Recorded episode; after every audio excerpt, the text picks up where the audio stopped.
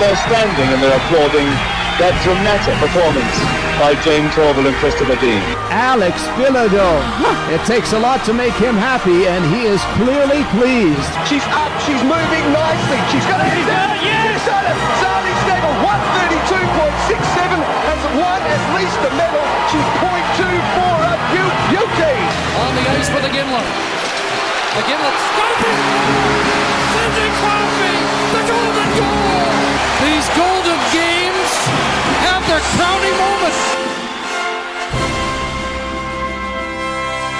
We're back on Off the Podium for a spectacular interview today as we get to talk to speed skating silver medalist from Beijing, Laurent Dubreuil, uh, one of Canada's favorite Winter Olympians, uh, coming out of the last games. And uh, I'm Colin and Ben's here. Uh, we'll introduce Hello. ourselves. Hello. Hello. Uh, Hello. Hello. Uh, we're just going to do that for the. That's how the interview goes too. So it was a Yeah. great chat. One word answers. Are you? A, do you like speed skating? Yes. Did you do good at the Olympics? Yes. Thanks for joining us. Uh, there'll be a little bit more to it than that. Uh, if people are looking at the runtime of this interview, they're like, all right, I'm tuning out now. No, it was a good one.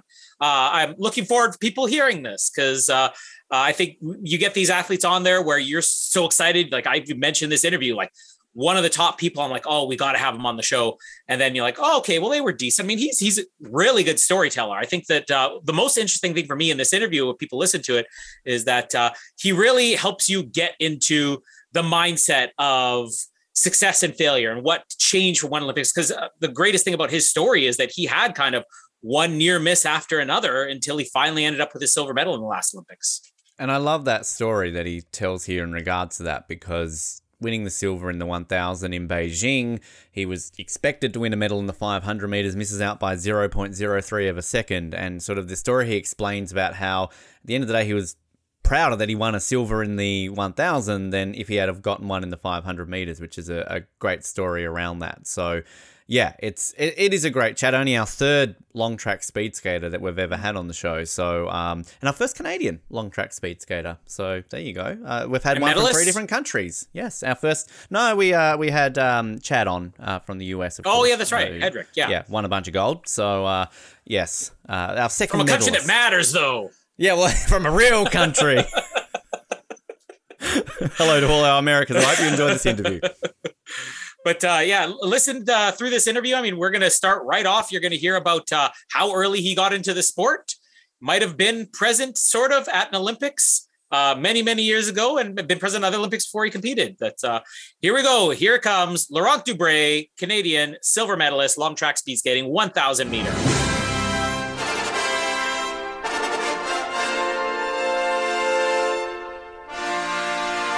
We are thrilled today to have one of Canada's speed skating superstars, someone who was uh, the talk of this country going into Beijing and managed to come out of Beijing as the talk of this country. We have Laurent Dubreuil, speed skating superstar, like I said, Olympic medalist now, uh, and speed skating royalty. I guess uh, we could check a lot of boxes there. Laurent, thanks so much for joining us today. Hey, thanks for having me. It's a pleasure. Yeah, we usually like to start off these interviews by asking people, you know, how did you get into the sport? But I mean, it takes about five seconds of researching you to realize you may not have had a choice. You may have, you know, basically been pushed home out of the hospital uh, on speed skates. So you want to tell us a little bit about your background in the sports? Because really, you you do come from, I guess, uh, Canadian speed skating uh, royalty family. Yeah, both my parents happened to be uh, Olympian in speed skating as well uh, before I was born. So uh, I guess it was only natural for them to, um, you know, have their kids learn how to skate. Um, and but contrary to what you said, we did have a choice. The only rule at our home was to, you know, you need we needed to play a sport, winter and summer, uh, wh- whatever it may be. So we tried a bunch of different things, but maybe because speed skating was what I was good at, but speed skating was what I loved the most by far. So to me, as soon as I picked it up, I never, I never wanted to do anything else. And yeah, we played other sports in the summer, but speed skating was always my, you know, it was my first love, and uh, it's it still uh, is to this day.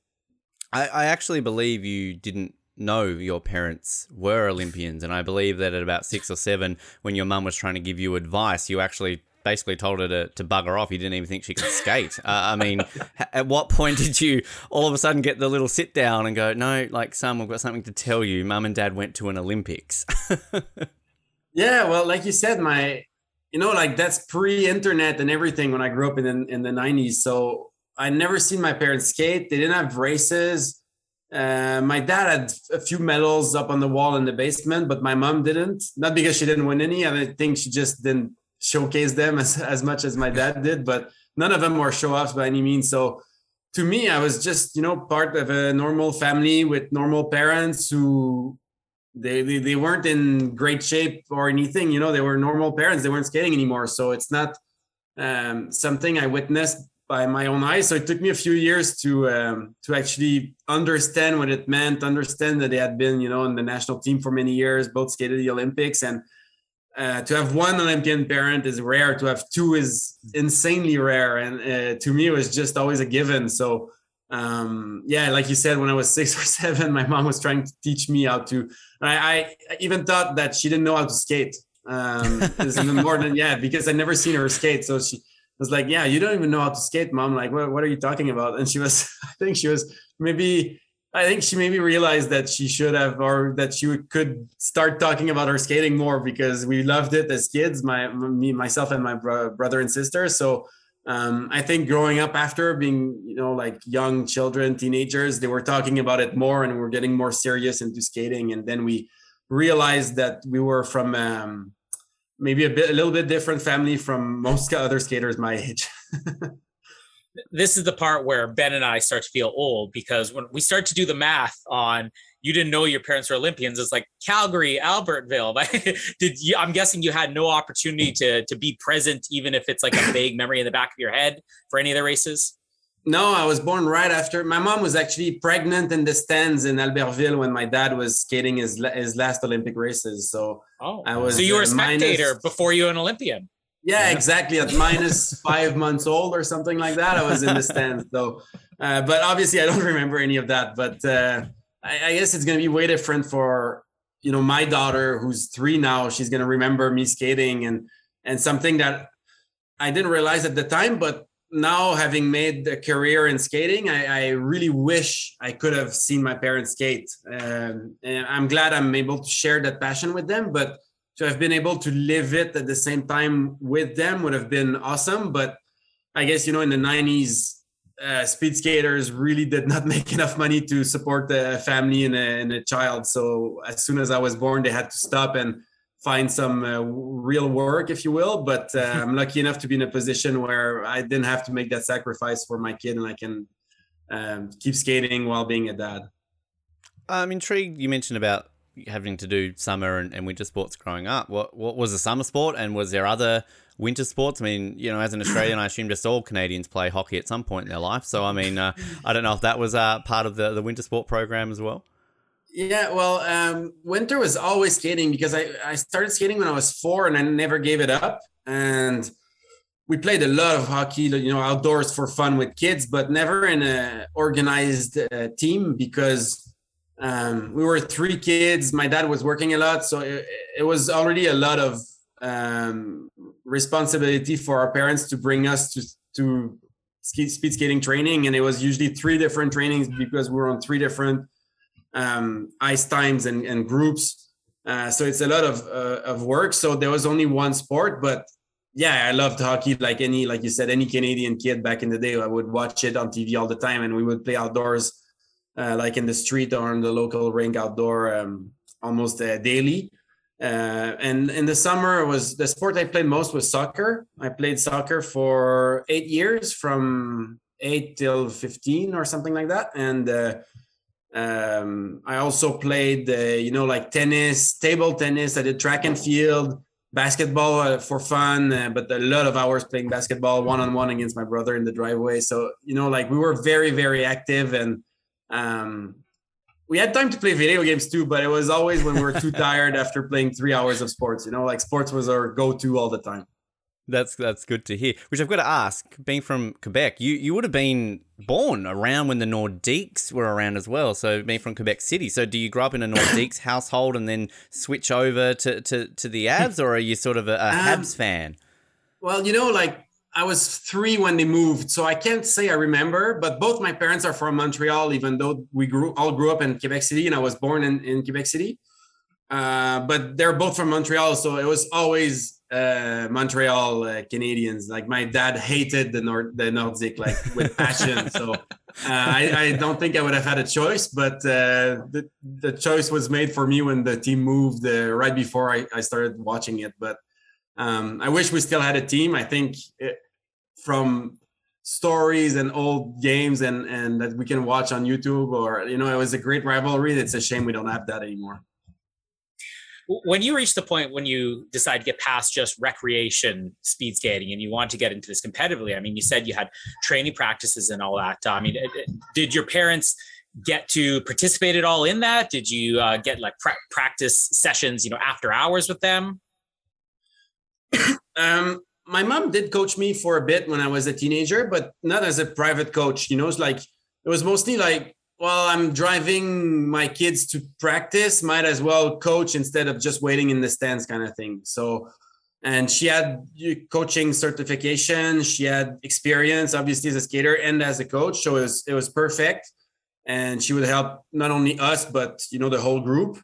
Uh, but I, they never tried, you know, aside from those few years where my mom was indeed one of my coaches, they, they never tried to interfere much with, with our actual coaches, even though for a lot of our young years they would know way more about skating than our coaches did and that's totally normal. They were high level athletes both of them but i don't think they they didn't want to put the coach in a difficult position and they didn't want to give us more uh, support than what we actually needed because some parents can be overbearing a little bit mm. um, in sports and uh, I think my parents were really afraid of of doing that. So uh, it was mostly just you know have fun and um, the only thing that would like that was a no go was giving up early before the line.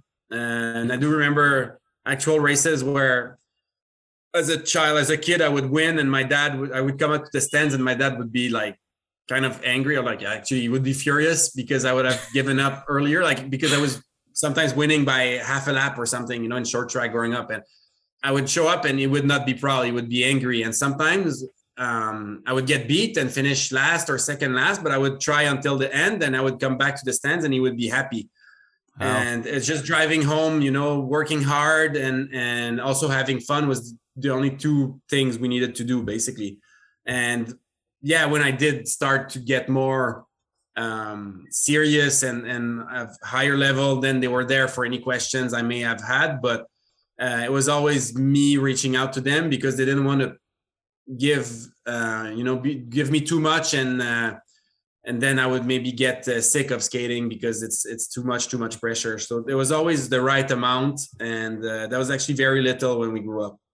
Was there uh, a choice or a time that a choice had to be made? You sort of touched on short track, and obviously parents both dabbled in short track and, and long track. Did there come a time when you all of a sudden go, okay, now I'm going to focus on long track, and were you doing both sort of in those initial years? Yeah, growing up in in Canada, Quebec is like mostly skating short track. Like long track was outdoors back then, and Quebec City in the winter is uh, not very pleasant. Put it this way. Uh, like regular minus 20, minus 25 in January when we have the ice. And so it's, it's really not something that's fun for actually like neither the the skater or the parents freezing his ass off outside the ice, you know. So I think they would rather me skate short track when I was five. So it, was it was, um, and then I would race short and long track. I would race everything, but I would skate only, um, you know, like actual training in short track up until I was 14. Um, and then at 14, I was still doing both, and I was starting to get into long track a bit more. Like I thought maybe it was a bit more fun or more, um, it fit me a bit more as an athlete and then at 14 in short track, I had two uh, pretty serious concussions uh, from falls, um, and of which like it was not my fault at all. like another skater bumped me, and then I fell, and that's when that's when I decided, you know, like I like short track, but I don't like the unfairness of it. Like when another skater bumps you and you fall and you hurt yourself, and basically you did nothing wrong I didn't like that. I didn't like the luck aspect um, of it, and I like the the pureness of long track. You skate your own race in your own lane. The best athlete wins. Um, so I moved over to long track, and then I really stopped uh, training short track, except for in the summer when we didn't have long track ice. But as soon as long track ice uh, opened um, the, the, next year, I, I, was only on long track uh, until the end of the season. So that's when I was 15 is is when I, I did the stop short track, and I never regretted it. For for one, I'm much better in long track, so. Um, just physically, you know, like short track athletes are very small, agile, um, it can be under like I don't know, 140 pounds on average, and I'm 195 pounds. So I'm like basically I got two weight vests uh, on top of me uh, compared to a short track athlete. So I had zero long term potential in short track. So it was good I switched at that age. I think it was a good career move. That's funny because a couple of years ago we had Charles Hamelin on the show, and I asked him the same question, like, "Yeah, how do you decide between one and the other?" And his answer was essentially the same. It's like, you know, do you know what it's like outside? Quebec makes it very easy to decide. yeah, absolutely. And now we have finally a beautiful indoor oval, which I hope a lot of more a lot more kids will actually pick up, uh, try and pick up a long track. But back then, it was, you needed to be a little bit crazy to go into long track. Like conditions were so difficult that um, you needed to really love it a lot, and I did. So I'm happy I switched, but it was it was tough in the winter for sure. Because it's it's one of those things where it's it's such a facility, isn't it, to build an indoor long track uh, oval? You know, it's not just a, a small facility to, to do that. There's a reason why in Australia, generally, we haven't really had many long track speed skaters over the years because they're not going to build one in this country. So, and for a country like Canada, where winter sports are a lot more dominant, there's not that many facilities for them there either, is there? No, exactly. We've had um, four ovals ever, um, indoor ovals in long track. One of them being the Richmond Oval for the Vancouver Olympics, which is not used for long track anymore. It's uh, there's like basketball courts and it's like a community sports center right now. Um, if we did have the 2030 uh, Olympics in Vancouver again, they would switch it back to a long track oval. It can still be done, but right now it's not used for for long track skating. Um, there's obviously Calgary from the 88 Olympics still, and uh, Fort St. John uh, up in northern BC, and Quebec City. So that's it, three rings, uh, three functional rings right now. So it's um, because, like you said, it's such a massive um, rink and uh, obviously investment uh, to, to build. And I think um, you need to have a strong community, speed skating community, and the population needs to to um, you know get along with the project. And i think here it's been a success so far in quebec city. There's hundreds and hundreds of public skaters every time and hockey skates and everybody can use it. And it's uh, actually really nice to share the facility with the the population like that I know some of your earliest success came actually through the, the Canada Games, which you know I've talked about a little on here. Um, when the Canada Games were in Winnipeg a couple years ago, I was able to attend, and to me, one of the most fascinating things is you're sort of watching this, thinking it's like, who's going to be the next Olympian? And really, the whole purpose of the Canada Games is to kind of get the young athletes ready for you know the Commonwealth Games, Olympics, Pan Am Games, whatever it would be. Uh, can you tell us a little bit about your experiences and you know what type of benefits came out of being able to compete at a younger age in an event that size? Yeah, like Canada Games is fun, and I'll even uh, rewind a bit more and say even include the Quebec Games uh, into the same uh, mold.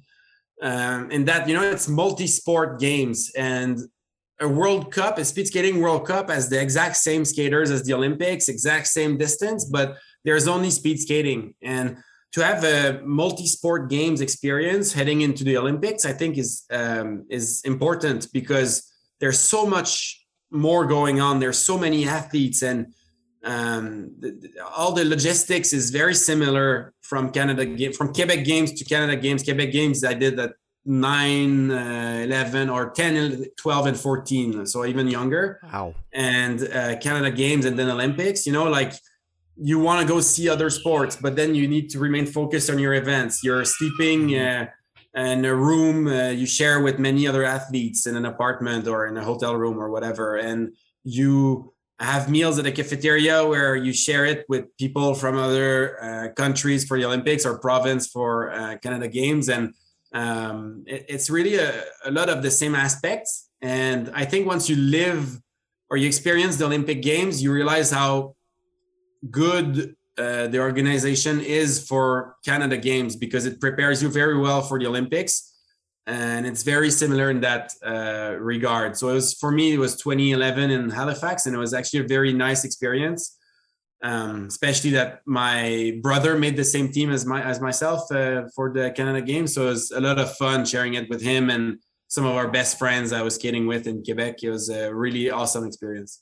Which it's I've mentioned a lot to some of the winter athletes who have had on from Australia that you know there is that aspect of not having a multi-sport games particularly from a say an Australian perspective, because we in no way would ever have a, an Australia Games, let alone an Australia Winter Games. But it is kind of that uniqueness, as you touched on before, with a lot of winter athletes where you don't have a multi-sport games, whereas summer athletes would have a Pan Am Games, a Commonwealth Games, something like that. Mm. And I love that about Canada. How not only do you have a Canada Games, but then you have provincial games as well. I lived in yeah. BC and saw a lot of the promotion for the BC Games and mm-hmm. learned all about this sort of stuff that they have. So it's just something that really, I yeah, as you're saying, with everything there, warmed you up for it. Which, when you go to your first Olympics, is it kind of a case of ah, I know that I can go to the cafeteria now and, and eat some cake with a with a ski jumper, you know, things like that. You know, you're gonna have a good time with it. You're used to it. yeah, I think first Olympics, you don't really know what to expect, but then because of, like I said, Canada Games and even Quebec Games before, but um, you kind of find your bearings quick. You know, like you find you you you realize it's not that much different. It's just a higher level, older athletes, obviously, and, and countries instead of provinces, but the everything fits to what you've actually experienced before. So, um, and I do get a little bit jealous for summer athletes who get to have Pan Ams and Commonwealth and and all those kinds of multi-sport games because they're they're really awesome to to be a part of. It's um, there's an excitement in the air when you when you compete, but at the same time as everybody else from other sports. And that's some of the magic of, of the Olympics. And uh, unfortunately, in the winter, that's the only one we do have. But uh, every once every four years is, is really cool to live. And I hope I have a, a couple left in me still, but we'll see. You really came on the radar, at least here in Canada, during 2018 Pyeongchang. But I mean, I know that you you almost made it for Sochi four years earlier. And I think one of the most interesting things whenever we have people on here where their first Olympics or what they thought was their first Olympics, they just miss out is like that that crushing disappointment of, oh, is this going to be it? I mean, what was your mindset like going to Sochi where you were this close to actually making it? Did, were you thinking it's all right, you know, I'll be back in four years, or were you like, okay, I guess that's it, tried it, and you know, maybe I'll give it another go, but this was probably my last shot. Um, you know, it was it was a huge disappointment. One of the biggest disappointments of my career still, um, and be- because of the way my progression was going. Um, 2012, two years before Sochi, you know, I was last year junior and I, I won the junior world championship in the 500 meters.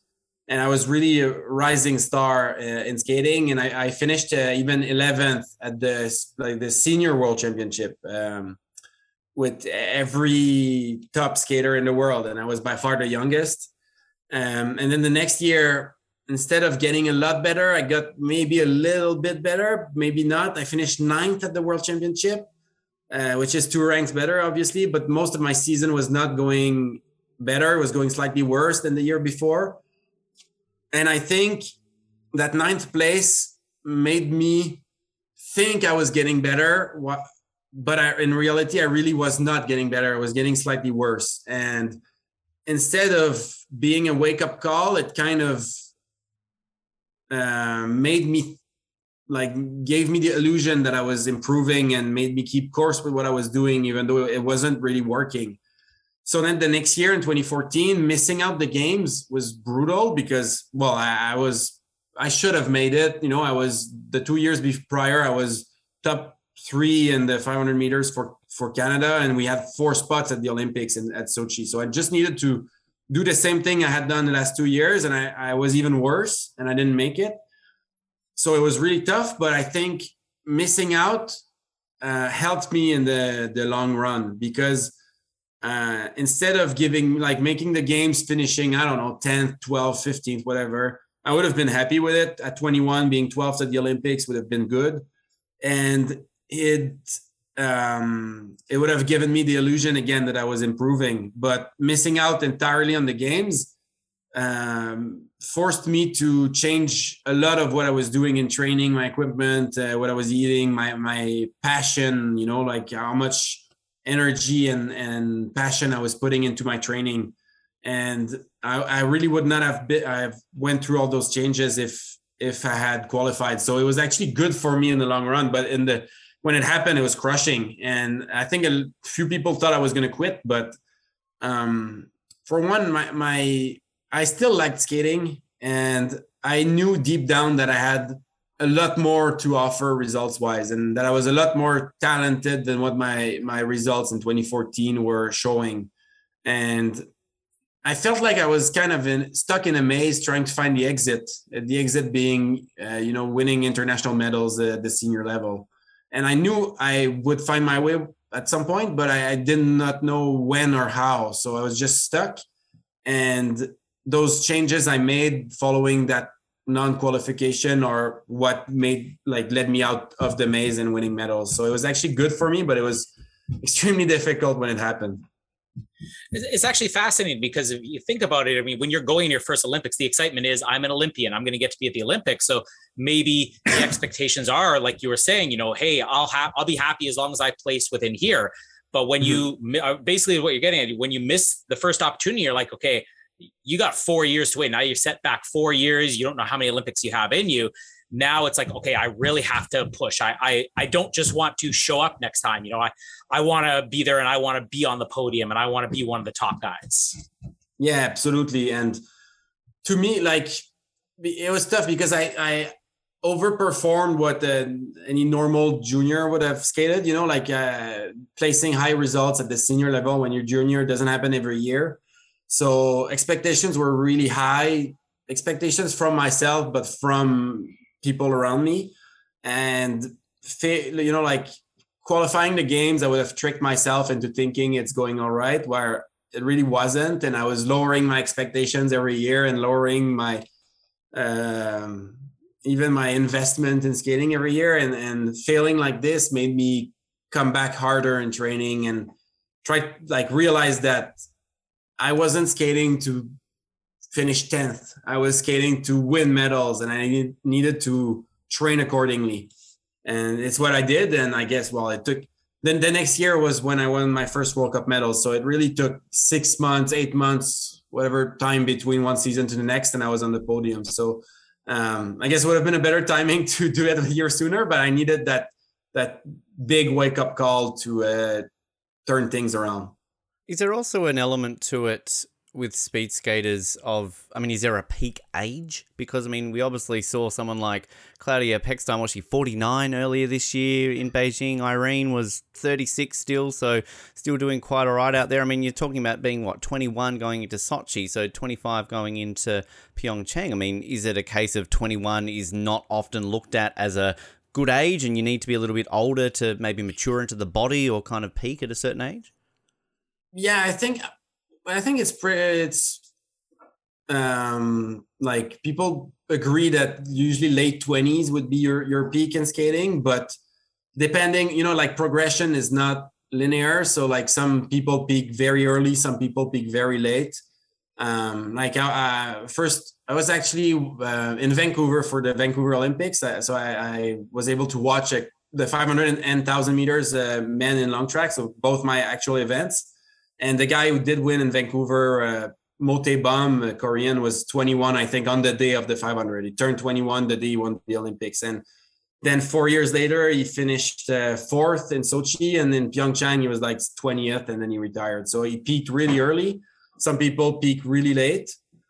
Um, I've been having the best seasons of my career the last three years. So late 20s for me seems to be the magic number. But who knows? Maybe I'll be better in five years. Let's cross our fingers. But I think late 20s is when you've figured out the technique and the training as you, you've accumulated enough training to be at your best, but you're not too injured yet to not be able to do it anymore. So I think it's the right age, but it depends really for every skater. Some skaters peak early 20s, some skaters peak mm, early 30s, even mid 30s, maybe. So Uh, we'll see about me, but for me, it seems to be uh, late 20s. And for sure, 21, I was not expected to be at my best. But if you're making, you know, you're making the team at 19 for World Championship, you should be making the Olympics at 21 still. You know, like that's, it, it really was a bad season for me, but I'm almost happy it happened because it led me to have a, you know, like very good bounce back year after. And that kick started my senior career you know, we, we have the World Cup success and everything, and then you you're getting better and you're getting closer and closer to that top to get to Pyeongchang. And I always sometimes I feel bad. I was gonna say always. Sometimes I feel bad when we have to ask people about like the disappointing parts of their career, especially when it comes to every four years in the Olympics. Just a reminder, you have a happy ending to your story. It's coming up, but, but with Pyeongchang, you, you kind of dealt with a different type of disappointment. I don't know, maybe you maybe you didn't view it as a disappointment at the time. I don't know, but I mean, again, like being so close to a medal in Pyeongchang. I mean, if you want to kind of give us some of your you know experiences being able to be at the Olympics, or was your mindset more on you know, I want this medal and I came this close? Or did you have the opportunity being your first Olympics to really just enjoy it for what it is? Um, you know, like I've always tried to strive for medals, and to me, competing is it, for me, it's not enough. I mean, if somebody's dream is to skate the Olympics and he qualifies, and then he goes out there and just have have fun, and, and obviously tries everybody tries hard at the Olympics. Nobody nobody just shows up, but like just you know like lives out his dream, tries hard, but finishes 20th and he's happy with it. Fine. I, I don't really don't judge people who uh, live their Olympic dream like this. But to me, it was always about winning medals. So obviously showing up in in Pyeongchang, I had a I had won a World Cup in the fall of the same season, the Olympic season, and so I was you know like in my good moments, I was able to win medals in that those days, but uh, I had a really difficult two months leading up to it. And uh, when I did show up to the Olympics, I basically I knew that it, it wasn't going to happen. And so to me, the way I approached it was I'm really not at my best. I've been very sick and injured throughout the, that season, and results were going downhill. So I decided to um, try to soak in the experience as much as possible. So when I would be back, I would be back better and I would know how to handle the Olympics in, in 2022. Uh, so that's really how I approached it. And I was able to enjoy my stay there and, and enjoy, like I said, I love multi-sport games and, and I don't need to skate good to enjoy it. You know, I've been a fan of the Olympics since I was a kid. So it was actually nice to be able to check that on my list, you know, like I'm finally an Olympian. But um, to me, it was a learning experience, and I tried to um, learn about like look at the skaters who were performing and what they were doing. And for us uh, that Olympics, it was uh, Ted Jan Bloemen, the Canadian who won the 10,000 meters in Pyeongchang and uh, silver in the 5K. Um, so try to observe what the the actual top guys were doing and try to apply that uh, four years later um, in Beijing. So I, I my Beijing was went pretty good. So I guess I did succeed in that way. But to me, it was kind of a frustrating experience to be there and not be able to achieve what I I was working hard towards um, because of of a very tough season. So um, but it did prepare me well for Beijing. So um, I guess we we did it the, the right way. But it was it was tough being there without having my best stuff, uh, you know, for races.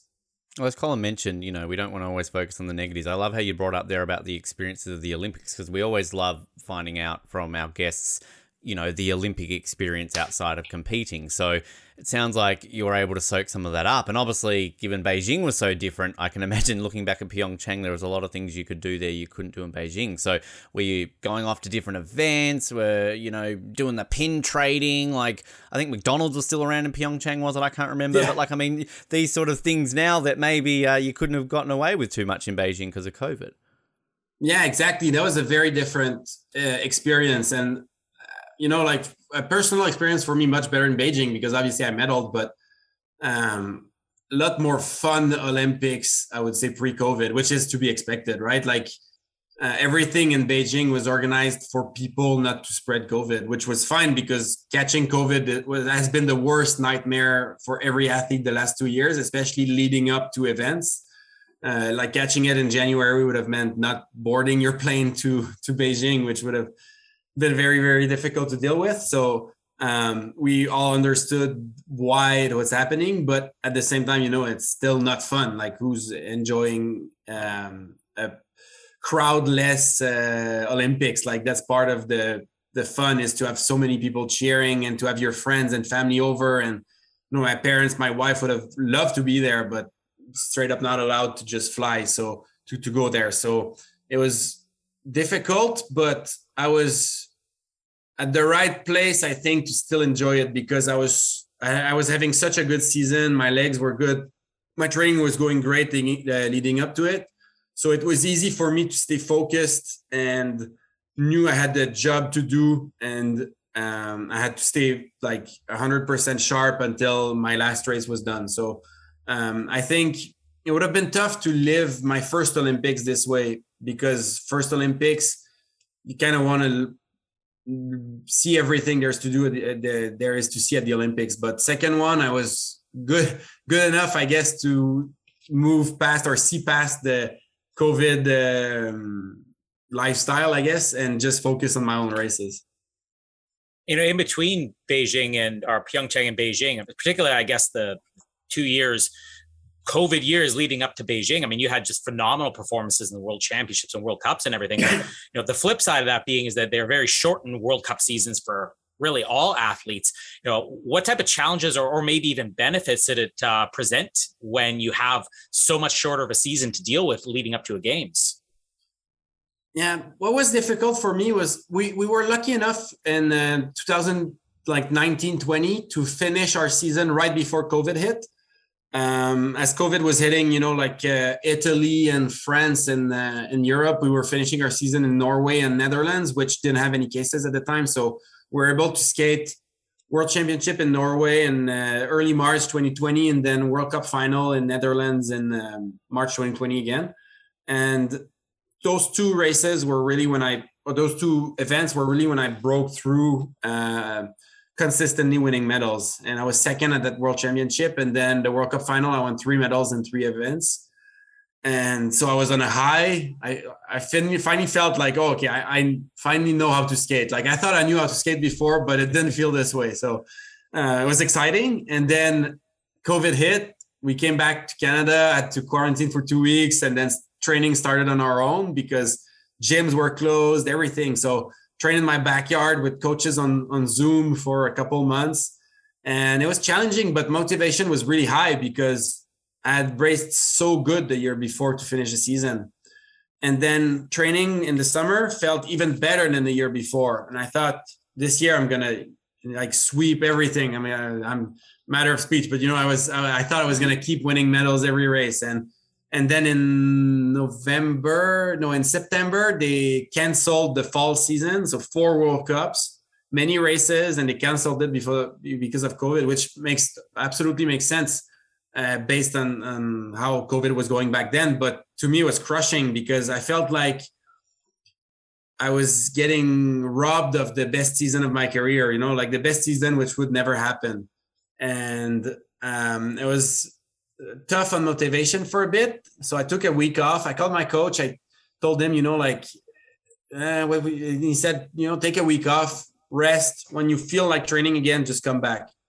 And I took a week and a half uh, off, you know, like zero training, just chilling. We were, yeah, I was living at my parents' place at that time because we sold our house and we're waiting to to move to the new one. So just like chilling with my dad and brother, just watching the NBA. It was the NBA playoffs uh, in the bubble in uh, Orlando, and it was fun to just you know go to bed at 1 a.m. watching games until it was over and doing nothing. And after a week and a half doing that, I felt like oh, I, I want to train again. I, and maybe there will be races in the winter, so you need to be sharp. But I was ready to train again, and uh, I did start training again, and a month and a half later, they confirmed uh, a bubble of our own in the Netherlands. Uh, so, kind of like the NHL and the NBA did for a month and a half, a bubble in a hotel closed to anybody else except skaters, and uh, straight from the, the hotel to the to the oval and back, and very safe. And for six weeks, that's pre-vaccine even, but for six weeks, zero cases of COVID in the bubble. So really, really wow. safe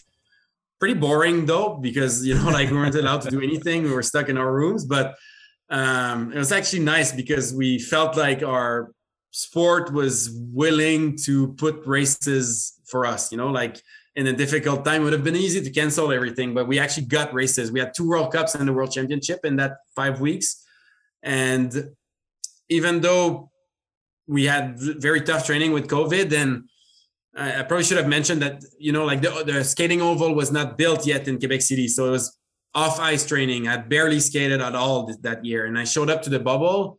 And my last time on skates were 60 days before the actual race. And wow, uh, we showed up a, a week before, and first day on the ice, second day on the ice, I feel amazing, and I feel like I'm picking it off right where I finished it the, the, year before. And I really can't explain it. Usually skating takes months and months of daily skating to feel good, but it felt felt good right away.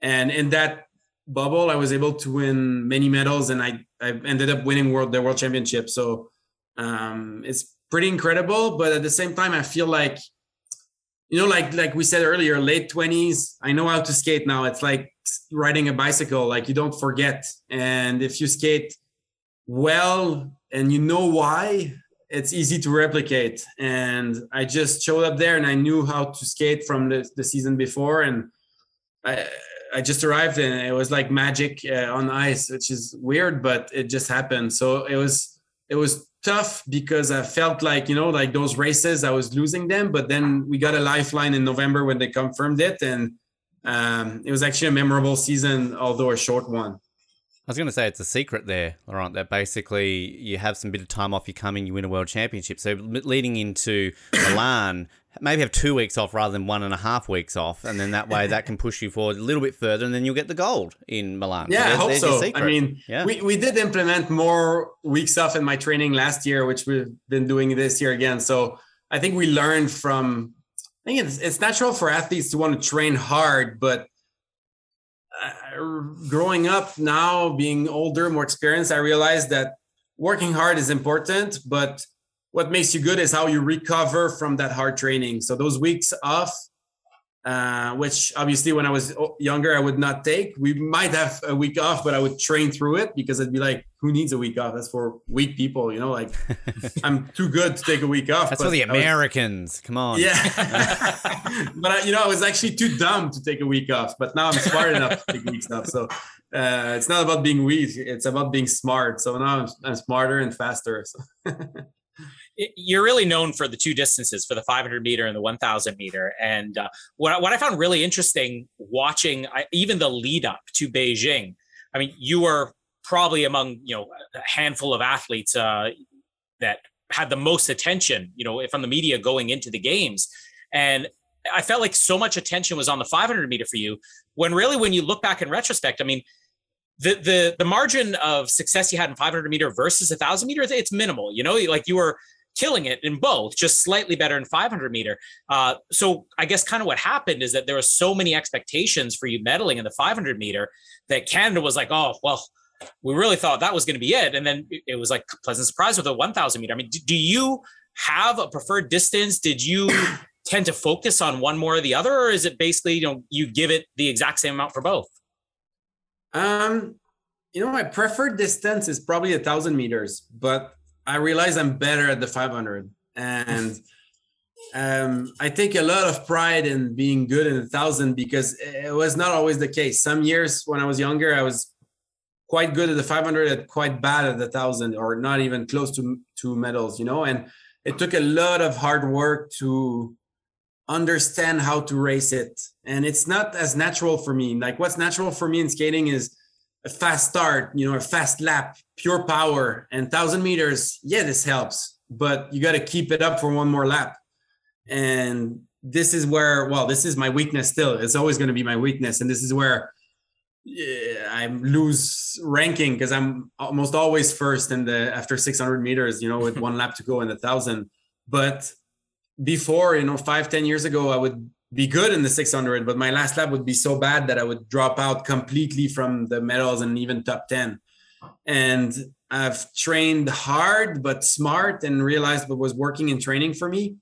and now I'm able to to put together a good thousand, which is, as I said, to me like, you know, I was fourth at the Olympics in the 500. That was a huge disappointment.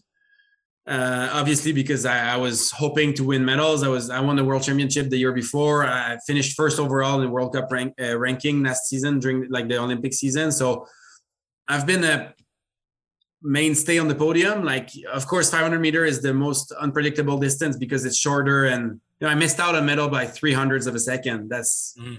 I think a third of the time it takes you to um, close and open your eyes, so it's to blink. So it's it's uh, when you put it this way, it's not this it's not a, a letdown performance, but it's a letdown not being on the podium.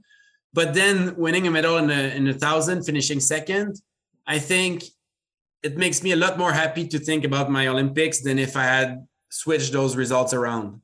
Because second in the 500 would have been seen as you know just doing the job and fourth a thousand would have been seen as uh close crap like i didn't make it. But now it's like a, a failure for huge disappointment but bouncing back from that adversity and winning a medal in an event where it wasn't always easy for me. In some years i was you know 35th in the world and the last three years I figured it out, but before that it was harder for me. But now I, I know I can skate a good one, but it was still a surprise to I don't think a lot of people would have predicted a medal for me in a thousand.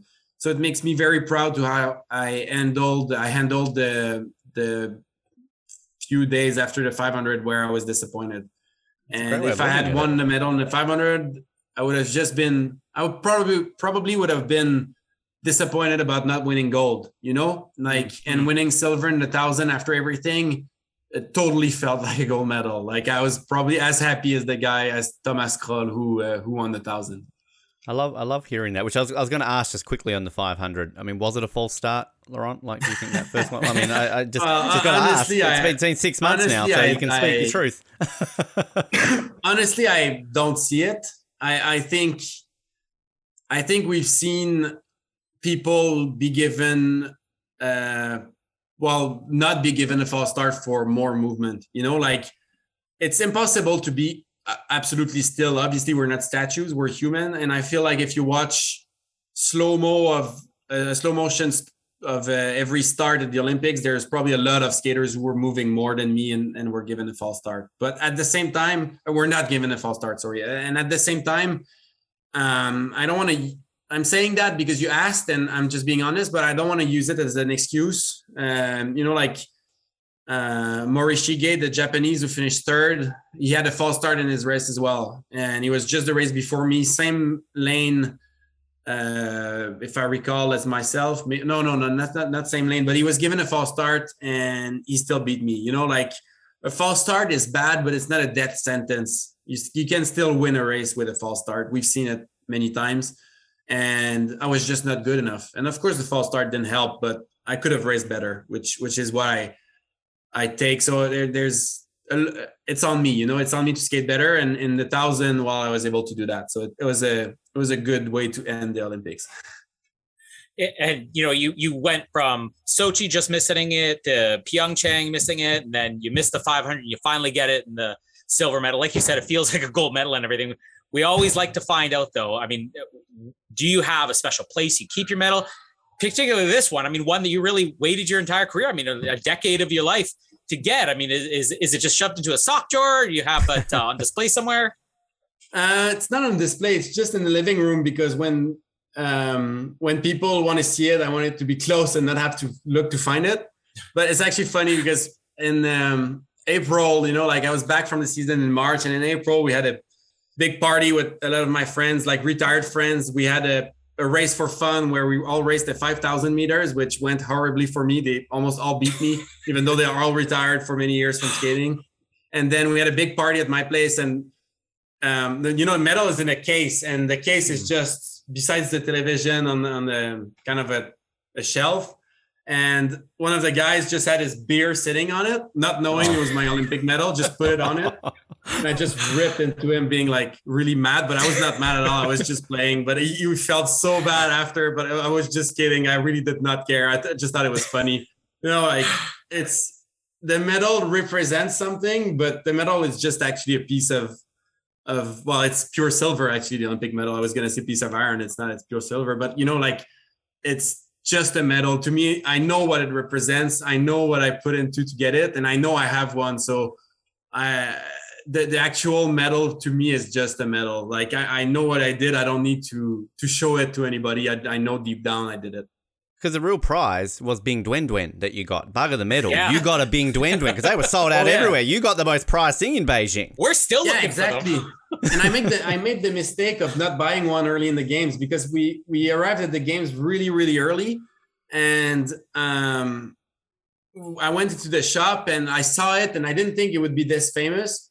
So and my wife is just throwing it to me. Oh, there we Bing go. Bong. Yes. Yeah. Is that our first The big oral Dwen and Dwen. No, we had we had it before with, with Ali and Matt, but this is just even Oh, better. Like it's you know, Yeah, yeah, it's just And I- this I is a the silver mistake Bing of Dwen not Dwen, not a bronze one. Bing Dwen Dwen. Yeah, because the like I mean, I think they were they were putting people in jail for buying it and reselling it, but it was worth so much money. I mean, I might have tried it. I don't know, but um, so and then they were gone. So I regretted not buying one, but then I won one, so it's even better. You And got the best one. because it has the whole Oh, thing. look at that! Yeah, Bing my Dwen daughter Dwen loved on it. a when reef. I brought it back. Yeah. Yeah. Oh, we sell have that. a. well, what's the price going for now? Ben and I are looking for one. How much have we got in our pockets right now, Colin? Quick, let's bid for it. You can have the silver medal. I want Bing Dwen Dwen.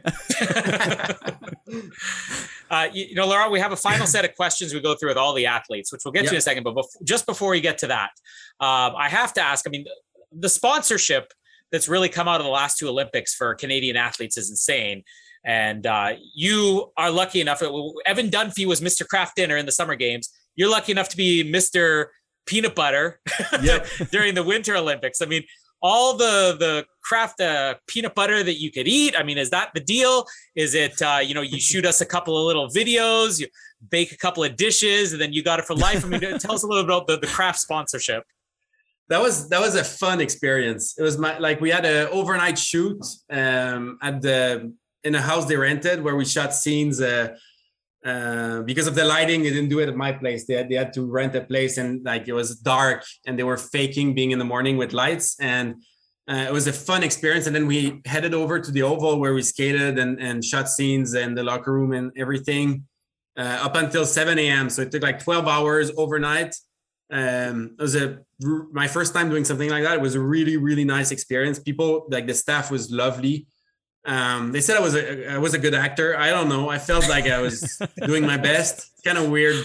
I, I actually like the lines in english better than french. I thought they were more natural but um it it was really really awesome. And i was lucky enough to be able to uh, have my brother there with me because they needed um like a body double uh, for a, a fall, a potential fall, a scene where I would fell on the ice and they didn't Oh. want me to fall, obviously, a, a month and a half before the Olympics. So I had my brother come over and he just hit the deck for a couple uh, takes and they didn't even put in the commercial. So he just, just did that, no screen time at the end. But, uh, you know, we had a lot of fun and um, I ate a lot, like I, I ate too much peanut butter during the shot because I needed to eat it and then say my line enough that I didn't really eat any for a couple of weeks after because I was that was too much. But now I'm back. I'm back uh, on the diet. I can eat it again. I'm fine. Perfect. Nice. Wow. I love hearing those stories about like what you get from that. But I mean, thanks, bro, for you know literally falling over for me. That's that's Yeah. a nice thing that he did. Yeah, yeah, exactly. He had a lot of fun doing it. I think they, they like he had a stunt coach. Like you, he had an actual coach telling him how to fall, and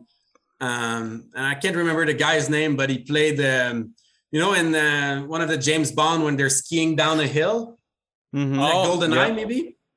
He played one of the guys skiing down the hill, shooting like at James Bond. So that's Possibly like, World Not Enough. incredibly Yeah, that was cool World is to have a Enough. coach who have done that. Skiing. Yeah. Well, we, we do a we do a James Bond podcast. Funnily enough, Laurent. So you know, you just you, you if you got his number, that. we'll Well, interview I've got. James Bond behind me uh, there. So, Oh yeah, I uh, see it now. Yeah, yeah, yeah. Yeah, that's um. Wow, I can that's try to find his number. I can start. I can try to find his number. Maybe but my Please brother still do. has it. Yeah. We would always like to meet someone who's trying to shoot at James Bond. I mean, that's that's on Yeah, our yeah, yeah, list, yeah. That's, you know. that's an awesome thing to say. To have been in a James Bond film for sure. Yeah. Uh, now, our final set of questions, what we do is uh, Team Canada did this on their website for both Rio and Pyeongchang. So uh, you may have filled one of these out before, but we couldn't find you on there. But basically, it's some sports related, some non sports related questions. And they get them to fill it out in their own handwriting. There's some pictures, which we've had what two, three athletes now do pictures, Ben. Oh, I think at least four now, and all winter athletes. So Yeah, so um, yeah. You want to draw us a picture to one of these? You know, we'll, we'll we'll leave that in your ball in your court. But uh, we're we're going to use um, something I'm hoping you're familiar with, Denny Morrison here. So this is his questionnaire that you're going to get. and We'll see um, uh, what what your answers are in comparison to his. Uh, starting off with your favorite Olympic moment is. Um, well, it's a bit selfish, but I would have to say my own medal now. Yes, Yeah. I love that. we love it when people We always answer enc- their own. we encourage people like, hey, answer yourself. Why not? Yeah, definitely. Uh, we already know the answer to this one. As a kid, your favorite sports team was. Um, as a kid, Montreal Canadiens. Yeah, when I was a kid. oh, nice. Uh, if you could be any superhero, who would you be? Hmm, that's a good one. Uh, ah, that's a really good one. My wife just said something. Oh, She you're said- getting help. She said rubble, rubble from the Paw Patrol because it's my daughter's favorite. Oh yeah. Keep it Canadian. Why not? Yeah, yeah, yeah, exactly. yeah, yeah, exactly. Yeah, that's right. Wow. Okay. I need to start watching Paw Patrol. Clearly. Um, if uh, so, your favorite music artists are. Uh, favorite music artists. Um, I would have maybe uh, Rage Against the Machine. Oh, yes. Yeah. Like that one. I, li- I like the uh, the discrepancy here between uh, Denny's choices, Metallica and Martin Garrix. You couldn't get pretty much opposite ends of the spectrum Yeah, of it's like music yeah. there, Well, he likes he likes many different things, I guess. yeah. Uh, I'm gonna guess that peanut butter is not gonna be the answer to this one. But if you could eat one food for the rest of your life, what would it be? It's hard to beat uh, anything maple syrup. Oh, yeah. Yes. Yeah. Oh, Very- I miss very Canadian difficult maple yeah. syrup. Oh, so the best in the world. Uh, favorite place to compete is. Um, Thialf and uh, Heerenveen in the Netherlands. Nice. Can I ask, uh, just on that with the Netherlands? I always like to ask this to our long track speed skaters. What the hell is going on there? Why do they like speed skating so much? Like seriously, I don't like, know. Nothing freezes in the winter. Like when it freezes, when it freezes once every five years, they go crazy. But it doesn't freeze anymore. So thank God for indoor ovals, I guess. But I, I don't know. They just love it. I guess they have zero hills or anything, so they don't know ski. They don't know. Um, so they have It's to just so speed skate, random. guess, of all the countries to be good at a win, like I'm not disrespecting the Dutch, but I mean that'd be like if you said Australia was, you know, fantastic at I don't know ice hockey. We're not good at ice hockey. But like it's, it's random. Like I don't, I don't. I know it's it. random. I really know it's random, but they're really, really, really good at it, and they love it. So Yeah. it's um, there's no feeling like skating there. You know, like over ten thousand people going crazy for your races. It's uh, there. There's no place quite like it uh, anywhere else in the world. Uh, next one. One thing I've always wanted to do is. Al- Always wanted to feel like everything I wanted to do, I've done it. Like I wanted to skate while having a family, like even more than an Olympic medal. That was my dream. So uh, my daughter's three. My wife is pregnant with our second. So it's Ah, been, I've been, been living my dream. Thank you. Living my dream every day right now. So uh, that's what I've always wanted to do. And will You're- it continue? very- Will it be a speed skating family, like you know, third generation? third we sign generation. up. We yeah, we just signed up our daughter for for skating. Uh, she did gymnastics last year, and then uh, she she was asking for it, so we signed her up for it. So I just hope she has fun. I, I don't care if she's good or not. I just want her to have fun and uh, work hard, like my parents did for us. Good answer. I like that. Um, your favorite thing to do in the summer is. Uh, play golf. Play golf. Uh, yeah, just go golf with my brother and friends. Beautiful. Potential Olympic change there. You get good enough in golf. We could uh, see you in 10 years' just time in Brisbane. Who I very much doubt it. Uh, you, what is your favorite movie? uh, favorite movie: Empire Strikes Back. Ah, nice. Good Big answer. Star Wars fans. Yes, I like that. Uh, your favorite place to visit in Canada is?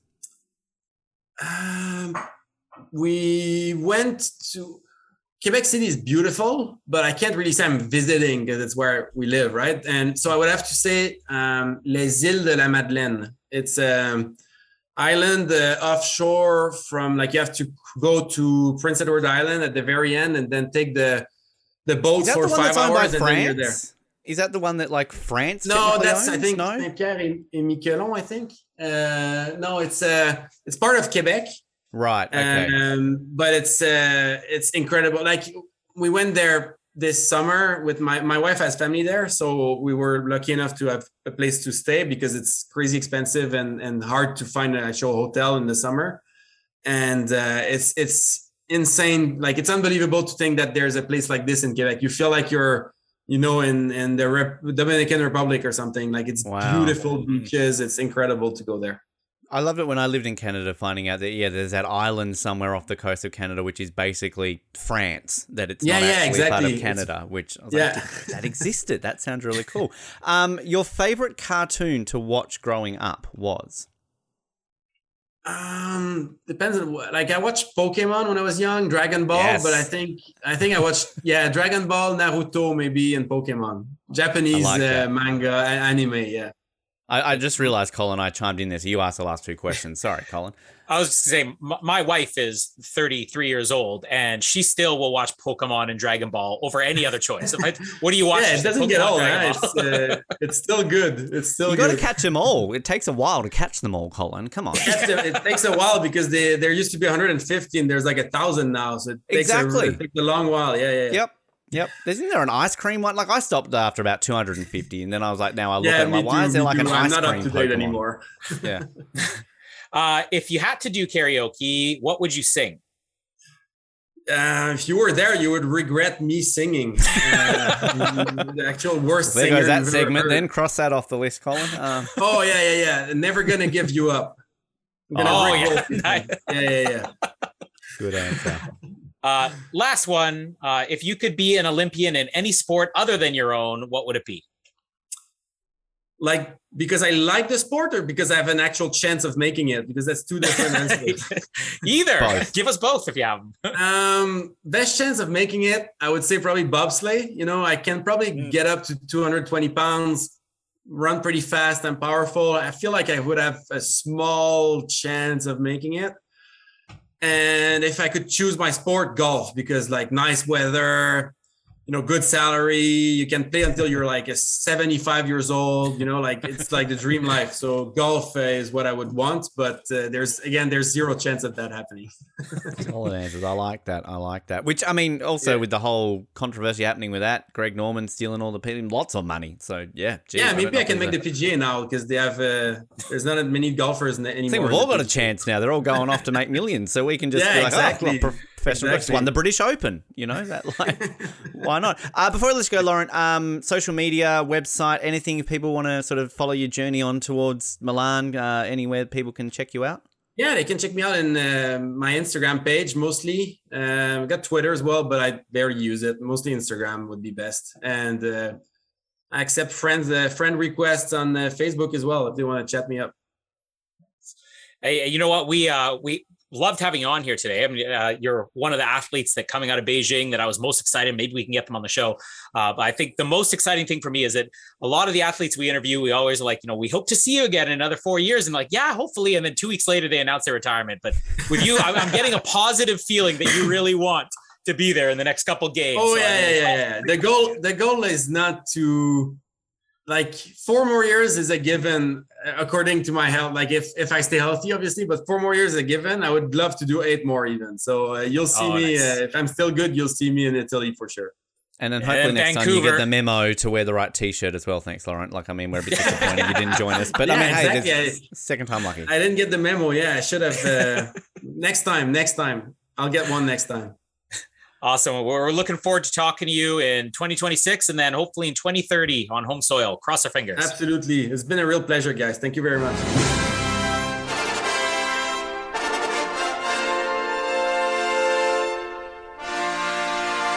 And thank you again to Laurent and uh, Laurent's people for setting this up, and uh, everybody who's still listening right now, and everybody who is currently looking up on YouTube the commercial that never aired, because that's all I want. We asked all these questions about James Bond, you know, and I've never th- occurred to me. It's like, is there a director's cut that you could forward to us? Because I want to see this. I'm also intrigued that people, while they're on YouTube, watch the video version because they're not getting the joke about the uh, the clothing. Like Colin and I literally I showed up today wearing the same T-shirt. So Yeah. um, I hope if you do, do find it on YouTube and you're just laughing at the fact, like, what do they do? Do they have like a uniform on off the podium now? so next time we'll message and Go. I'm wearing the black and gold Canadian T-shirt. You Yeah. wear your other one. Yeah, we need to start coordinating this. We got to mail one to Jared too. I mean, I'm sure he'll be back at some point When he shows up for an interview, lazy. Yeah, Uh, exactly. Yeah. Jared, if you any anytime you want to pop in for one of these interviews, no response, radio silence. Yep.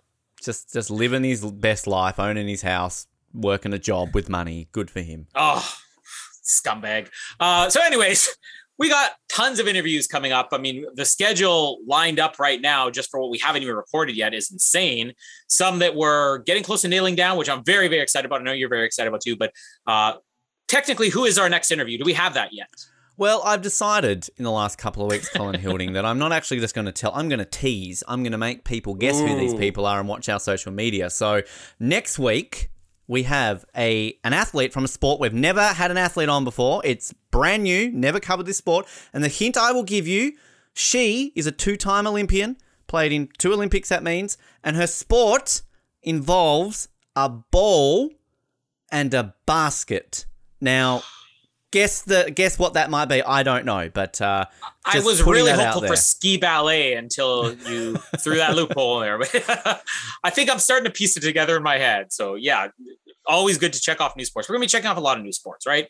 Yes. Yeah, we maybe? are. We got we got a bunch coming up, and I will say also that in the coming weeks as well. Uh, obviously, we had uh, Jason Richo Richardson the other week. We discovered he was born in Hobart, so our first ever, I guess, Tasmanian on the show that isn't me. But we will have our first Tasmanian athlete. I mean, Richo's an athlete, but never went to an Olympics. Our first Tasmanian Olympian.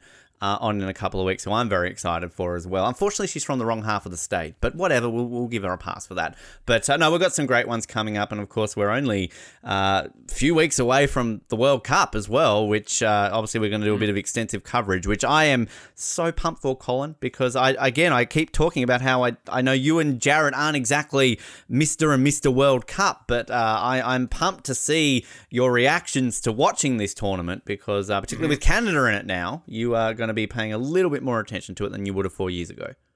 Yeah, I think the only World Cup that I, I caught little bits and pieces, uh, some over the years. But the only one I remember like really tuning into was '94 because it was just it was so huge here on this side of the world. But uh, this one's going to dwarf it all, and because Canada's there. Yes, this is you are. first time, uh, at least that I have been present enough to know what was going on. You were that I'll be able to alive when they I last was made it, but you yeah. wouldn't have remembered it. I've never been alive when Canada's made a World Cup, so uh, I've, I've hung out in one of their uh, living rooms and seen merchandise and Mm-hmm. worn the jersey from '86, but I've never been alive when they've made it. So you know, go figure. So yeah, I'm I'm, I'm pumped. It's it's exciting. Uh, obviously, Australia's there. I'm uh, keep mentioning it how I will go for Germany over both, but then we can explain that on our preview episode. But uh, yeah, I, I'm excited for us to cover a World Cup because, as. I've said in the last few weeks, it is technically the biggest sporting event in the world. It is technically bigger Yeah. than the Olympics, so uh, it's only fitting that we should cover it. So interviews, World Cups, and possibly ranking Olympic logos. We got so much. We much did on that our a couple plate. of weeks ago. I'm sure that you listened to that clearly, Colin. But I did for, uh, listen to it. I was People should listen to that well. now because it is, of course, available. Uh, But you know, right you know what the problem. You know, I forgot about that because I was alive for it, but I wasn't present for it. That was That is my issue. correct. Colin's got this mind body thing that he's got going on recently, which uh, you, you should we should do an episode on that alone because it's very Oh, smart. Look at all the exciting things we have going on. So uh, you can subscribe to us and uh, follow us. And uh, if you're just listening to this right now, check out YouTube where you can see Ben and I matching. Um, wearing the same outfit. and uh, I'm sure we will find many more outfits to match going forward. Um, you're going to have to remind me how we end these things. Who do we give our shout out to anymore? The Birmingham Bull. Shout out to the Oh. Birmingham Bull. That's right. So um, then we go left, right? Yeah, so say uh, left- left or right? Shout out to the Birmingham Bull. My name is Colin. This is off the podium, and remember, go All left. right. There you go. You can use that. And a shout out to the Birmingham Bull. My name is Colin, and just remember, go left.